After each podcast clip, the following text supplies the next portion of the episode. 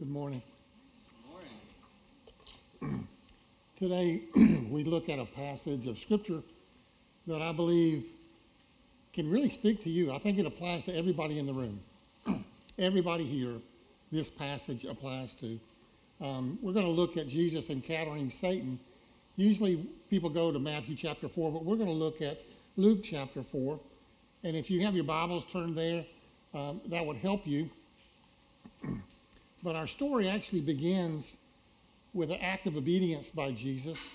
In Luke chapter 3, it talks about when all the people were, were being baptized, Jesus was baptized too. Now, this has confused some people, but the passage makes it clear that for him, this was an act of righteousness. It wasn't, he was not confessing sin, but um, that it was an act of obedience and basically saying, I am with you. Now, there's much more to say about that. That would cover a number of sermons, but that's for another sermon. Um, but we see two extraordinary things happen, excuse me, when Jesus was baptized. First, the Holy Spirit descended upon him in the, in the image of a dove. And then, secondly, the Father spoke and said, This is my Son, whom I love. With you I am well pleased. So, in this one instance of the baptism of Jesus, obviously the Son of God, Jesus, is being baptized. The Holy Spirit descends and the Father speaks. And this is a very clear um, passage talking about the, the Trinity, the three in one. Um, what a, there couldn't be a greater assurance that Jesus truly is the Messiah than this event. And then, then comes a time of testing. And notice there's baptism, and then in between the baptism and the testing of Jesus, there's the passage of Scripture we mostly uh, skip. It's a genealogy, and it starts from um, Jesus and goes all the way back to Adam. And you might say, well, why in the world a genealogy here? Why did we need this? Um, well, because of what happens next. The genealogy is, goes back to Adam, and here we have Jesus, the first Adam. And the first Adam, did he succeed in his temptation with Satan? No, he failed. And so, having marked that out, now we see the second Adam come and be tempted by Satan as well. Um, so, the first Adam failed, the second Adam obviously succeeded. The one true Son of God now squares off against the arch enemy of the whole universe. And as the text reveals, it will not be a fair fight. Jesus utterly defeats the devil in every way. It's quite an encounter for Jesus. Let's read the passage, if you would, Luke chapter 4, 1 through 14. And I'm reading from the New Living Translation. Jesus, full of the Holy Spirit, left the Jordan and was led by the Spirit into the wilderness, where for 40 days he was tempted by the devil. He ate nothing during those days, and at the end of them, he was hungry. The devil said to him, If you are the Son of God, tell this stone to become bread. Jesus answered, It is written, Man shall not live by bread alone. The devil led him up to a high place and showed him in an instant all the kingdoms of the world. And he said to him, I will give you all of their authority and splendor. It has been given to me, and I can give it to anyone I want to. If you worship me, it will all be yours. Then Jesus answered, It is written, Worship the Lord your God and serve him only. The, level, the devil led him to Jerusalem and had him stand on the highest point of the temple. If you are the Son of God, he said, throw yourself down from here. And then Satan decides to quote some scripture too. He says, For it is written, He will command His angels concerning you to guard you carefully. They will lift you up in their hands so that you will not strike your foot against a stone. Jesus answered, It is said, Do not put the Lord your God to the test. When the devil had finished his, all his tempting, he left him until an opportune time. Jesus returned to Galilee in the power of the Spirit, and news about him spread through the whole countryside. Now, I have found in my years of pastoring that there's been two wrong assumptions about this passage. The first one, you notice it says Jesus, full of the Holy Spirit, returned from the Jordan and was led by the Spirit into the desert. The word led there is like what I see a lot of y'all do on Sunday morning when you hold the hand of your child and bring them into church. You're, you're leading them into church. You're holding them. It's like walking across the street. You, you hold that child and you lead them in, in a certain direction. And that is the picture here that in this showdown, who does the leading? It's the Holy Spirit. He leads Jesus into this showdown. So it's not a happenstance, it's not by accident. Even in his weakened physical condition, Jesus had the Holy Spirit upon him as he faced the devil. This conclusively re- refutes two assumptions. The first wrong assumption is that Jesus agonized greatly over the temptations of Jesus, sort of like he was about to succumb to them because he was weak. Um, like the women's World Cup team succumbed to penalty kicks to this morning, right? Like they could have won.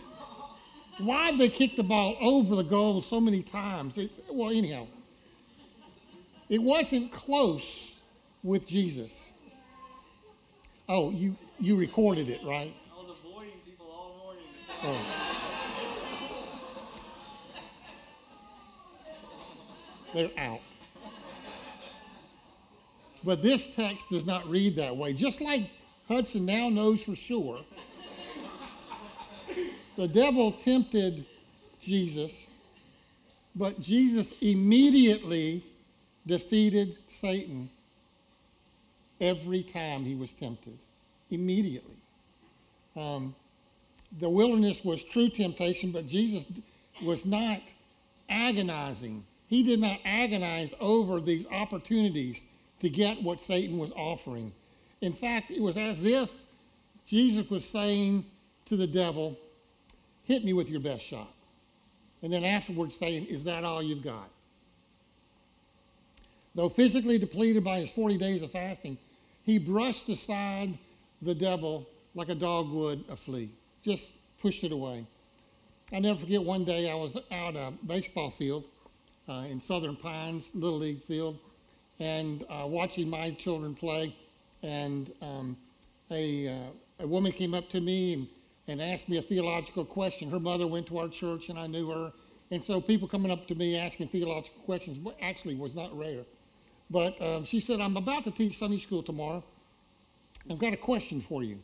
And she said, I know that evil and Satan and then Jesus and goodness are sort of like the, um, you know, the dark side and the force in Star Wars, right?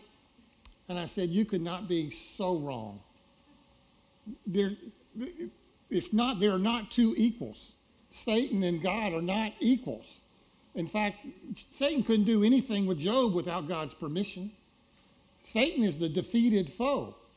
He's sort of like a cornered squirrel. He will do whatever he can, but he's cornered. He's just going to bite.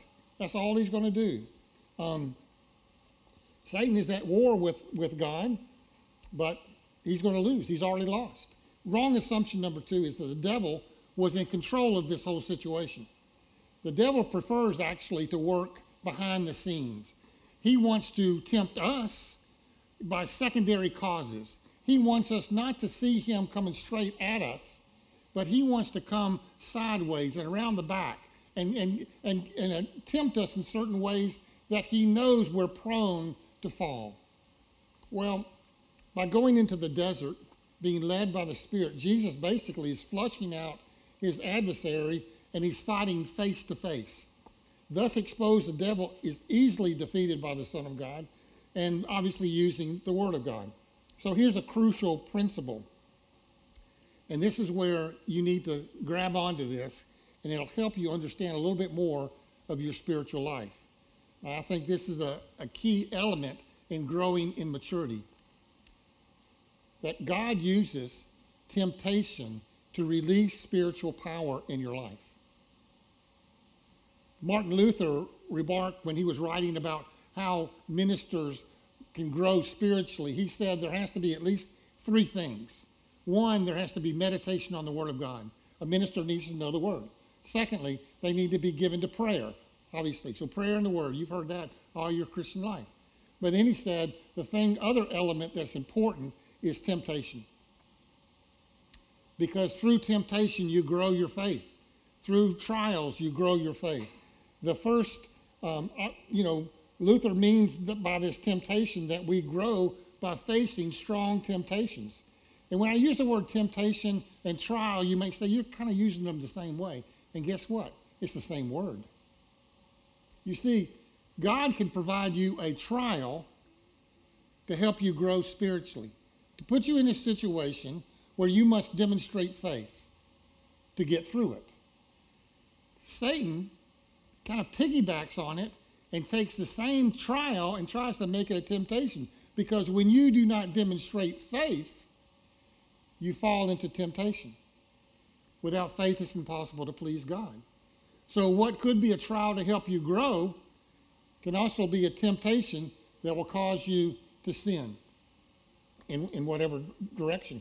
I had a professor one time that had one statement I've, I've quoted, oh, so many times. He said, A faith not tested can't be trusted.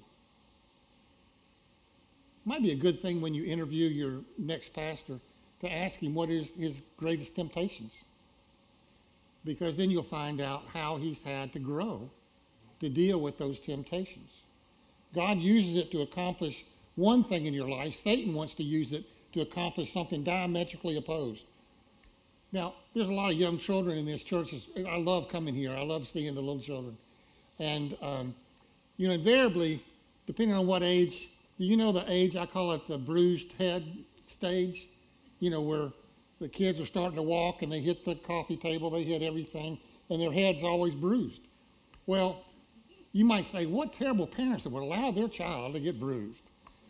Well, I've seen some mothers try to keep that from happening, like, I don't want you ever to hurt. Well, guess what? The child has to learn to walk. The alternative is don't let them walk. Is, but even if you put them in a, in a crib, they're going to bump their head, they're going to fall down, right? It's going to happen, but you want them to grow. And every time you grow, I mean, growing is expensive. You know, had five kids, paying for their uh, clothes is expensive, right? But you want them to grow. You don't want them to stay back. And, and sometimes in growth, there are bumps and there are bruises. Um, God allows trials for a positive purpose, but Satan tries to co opt it for his own reasons. In our text, let me just review who did the leading into the temptation? The Holy Spirit did. Who did the tempting? Satan, the devil. Some people say there's a contradiction there. I don't think so. Did God know what was going to happen when he sent his son into the desert? Yes, he did. He intended it from the beginning to demonstrate that his son would not yield to Satan. And that's why it's recorded in scripture for us. Was God tempting his son? No. He allowed his son to go through the trial of temptation but Satan was tempting, God was not. God was allowing the trial to happen, in fact, led him to it. So, was God putting his son in a place where the son would be tempted by the devil? Absolutely. And guess what? He does the same thing for you, with you. He puts you in situations that are trials. We just prayed for this young man that's going to college because we know there will be trials there, right? And we are praying that he will demonstrate faith, but he's going to have the trials. How do trials become temptations?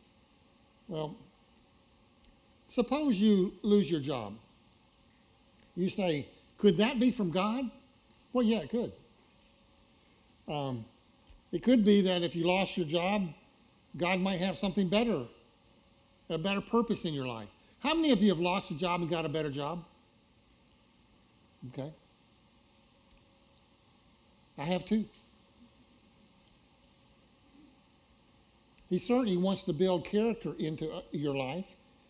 It could be that you lost your job because you fell in love with everything that job provided instead of the one who provided the job. And during that trial from God, God, Satan will tempt you when you lose your job to say, God, I don't, I don't think you're caring for me right now. It could be anger and despair and dis- disappointment. Well, it can work the other way too. Let's suppose you get a great promotion and you have the highest salary you've ever had in your life, and now you're better off financially. Can that be that promotion be a trial from God? Absolutely. Prosperity is often a trial of or testing when God sees how we're going to handle his blessings. Are we going to give him praise for it or are we going to say, boy, I'm good? The author of John Steinbeck wrote a letter to the politician Adlai Stevenson, which was later published in the Washington Post in 1960. In it, Steinbeck said this A strange species we are. We can stand anything God and nature can throw at us except plenty.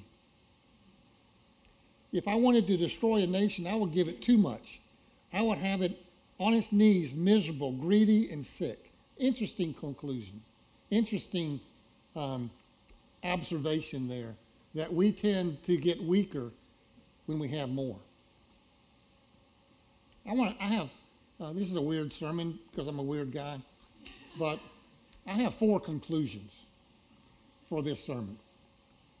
And one of the four conclusions has three parts. So here we go. We're starting to conclude. Testing and trials, one conclusion, are normal in your life. Don't be surprised.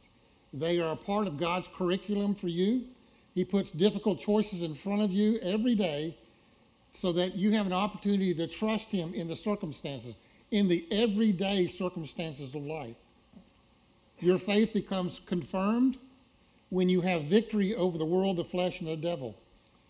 There is nothing you can do to escape the trials in your life. Nothing. In the school of grace, God doesn't offer a no trials degree program.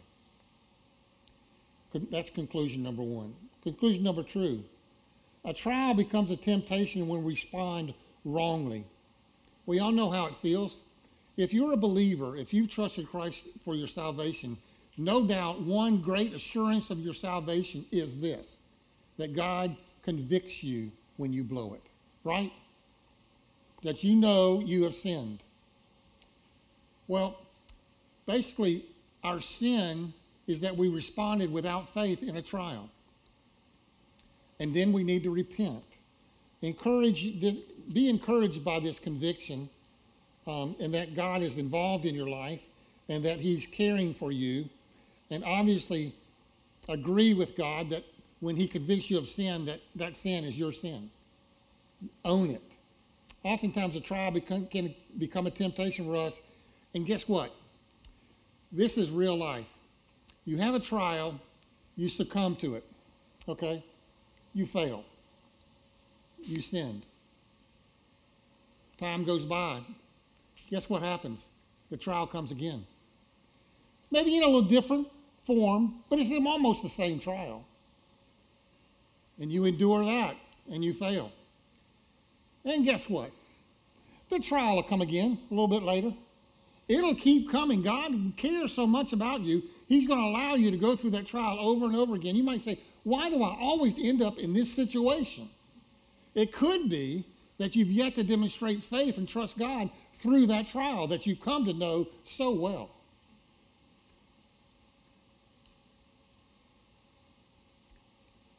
Conclusion number three. We often speak to unbelievers in a sermon, and then we speak to growing young believers in a sermon. I want to make a comment to those of you known Christ for a good long time maybe even decades. There is a unique trial for those who have walked with Christ for a good long time. Um, some people call it the dark night of the soul. Some people call it a wilderness experience.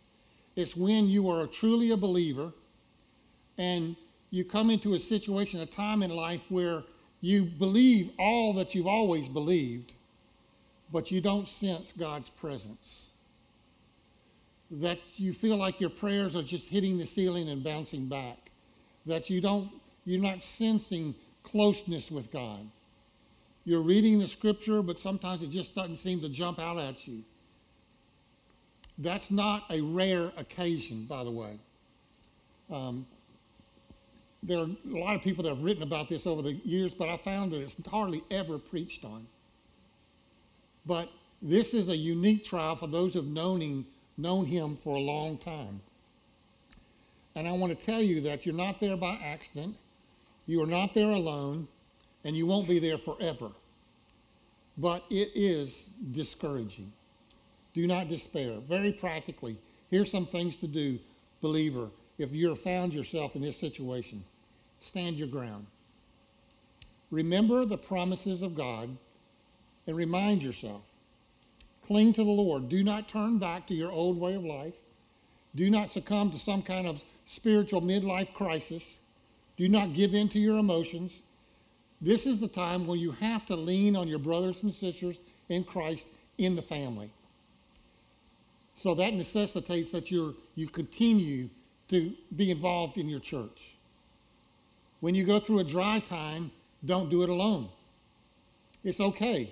Find some people you can talk to about it and say, you know, that, that crazy pastor that talked about this? I think that I'm going through that dark night of the soul. I need help. I need encouragement. That's a good thing. That's what the body of Christ is for. Keep attending worship. Keep listening to the preached word. Keep participating in the Lord's Supper. And you might say, wait a second, I don't feel worthy to do that. Well, you don't have this because you're worthy. It's because Christ is worthy. Keep praying. Keep reading the Bible so that you know how to combat the schemes of the devil. Keep going to your small group. Keep moving forward. Stand strong in this temptation too. Trusting God that He is with you. He that began a good work within you will continue it into the day of Christ Jesus. But that doesn't mean you won't go through this kind of dark night of the soul. Last conclusion, conclusion number four. Uh, I got one story, two verses, and an application. Um, in the Denver Post, there's this story about this lady named Lexi Fowler who was a sheep rancher. And there in Montana, she was having a problem with coyotes and they kept coming. She did everything. She, um, she got sprays, electric fences. She even got fake coyotes that were really big and looked big and strong to scare away the other coyotes. She slept with her lambs during the summer. She even had battery powered radios near them where she could talk and it, it, was, it broadcast all around the, the sheep. And, um, but this one year she lost 50 of her lambs. Then she discovered something really unique. She found this ugly animal called a llama. And she got the llama and put it in the flock with the sheep. And something unique about llamas when they hear a threat, they stick their ugly head up in the air and they go straight toward the threat. Well, this freaks coyotes out. Coyotes are opportunists. They're looking for the, you know, the one on the edge. One and so when somebody, when a llama, an ugly llama comes right at them, they run away. Which kind of betrays, this is my first verse, it kind of reminds me of uh, James 4 7, he says, resist the devil and he'll flee from you. Satan w- was confronted face to face with Jesus and he lost. And we need to resist the temptation and go straight to him. There are times, appropriate times, to simply tell the devil to go to hell. Okay? There are times when we say, Depart from me, leave me alone. the second verse 1 corinthians 10 13 the temptations in your life are no different than other experiences that others have experienced and god is faithful. He will not allow the temptation to be more than you can stand. I hate this verse in some ways. Because i want to be able to say this temptation was so bad there was no way i could stand against it but the bible says that I, every temptation this is this is truth it's just hard truth Every temptation you come across can be withstood. You can have victory over it, but we don't always. When you're tempted, He will show you a way out so that you can endure. I might have used this illustration before, but I, I grew up watching Bonanza as a little kid. It was one of those one nights I could stay up later and watch Bonanza. Y'all might, might have never seen Bonanza, but there was this one guy named Little Joe Cartwright. He was the youngest one. Well, Little Joe, he was a Western. Little Joe seemed like he was always getting in trouble, and people would be shooting at him. And he'd be running away and with his, he had a painted pony, and he would run away. End up, he would always be in like a box canyon. And they'd be shooting at him, and he'd be behind a rock, and they'd be shooting, just barely missing, you know. And I always wondered why they didn't ricochet the bullets and kill him, but it never did. And about the, about the time it looks like he's really going to be gotten, my grandmother would say, You know, it wouldn't be a good show if he's not on it next week. Ruin the whole show. But, but invariably, little Joe, right when the music starts to build up, all of a sudden he finds a way out of the box canyon he found himself in, and he found a way of escape and was able to go home. Well, the scripture here is saying that there's no temptation that God doesn't provide a way of escape. And it's by faith, by trusting Him, by doing what He's commanded. And so the application is this believe that God is at work in your trials. Learn the word and resist your temptations. Repent quickly when God convicts you, when you blow it. Rejoice when you go through a trial with faith. I want you to think about what trial you might be facing right now and how this passage, this sermon, applies to you. What is it you're struggling with right now? And if you applied faith to it, would it look different? Uh, I've been praying for you as a church. And I know that um, this pastoral search is long and it's a trial. There's a lot of ways you can respond.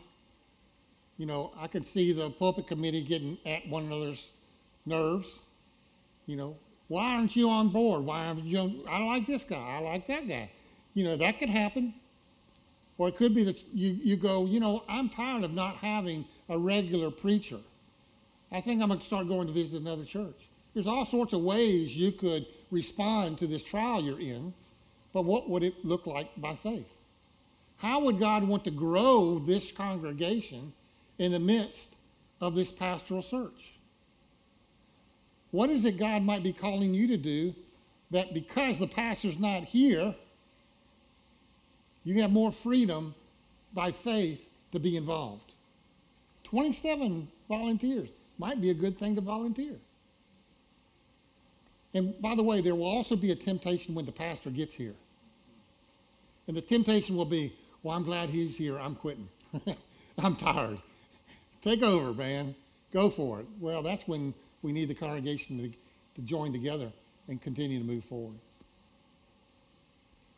Trials, temptations, it's a part of your curriculum, and it's for your good.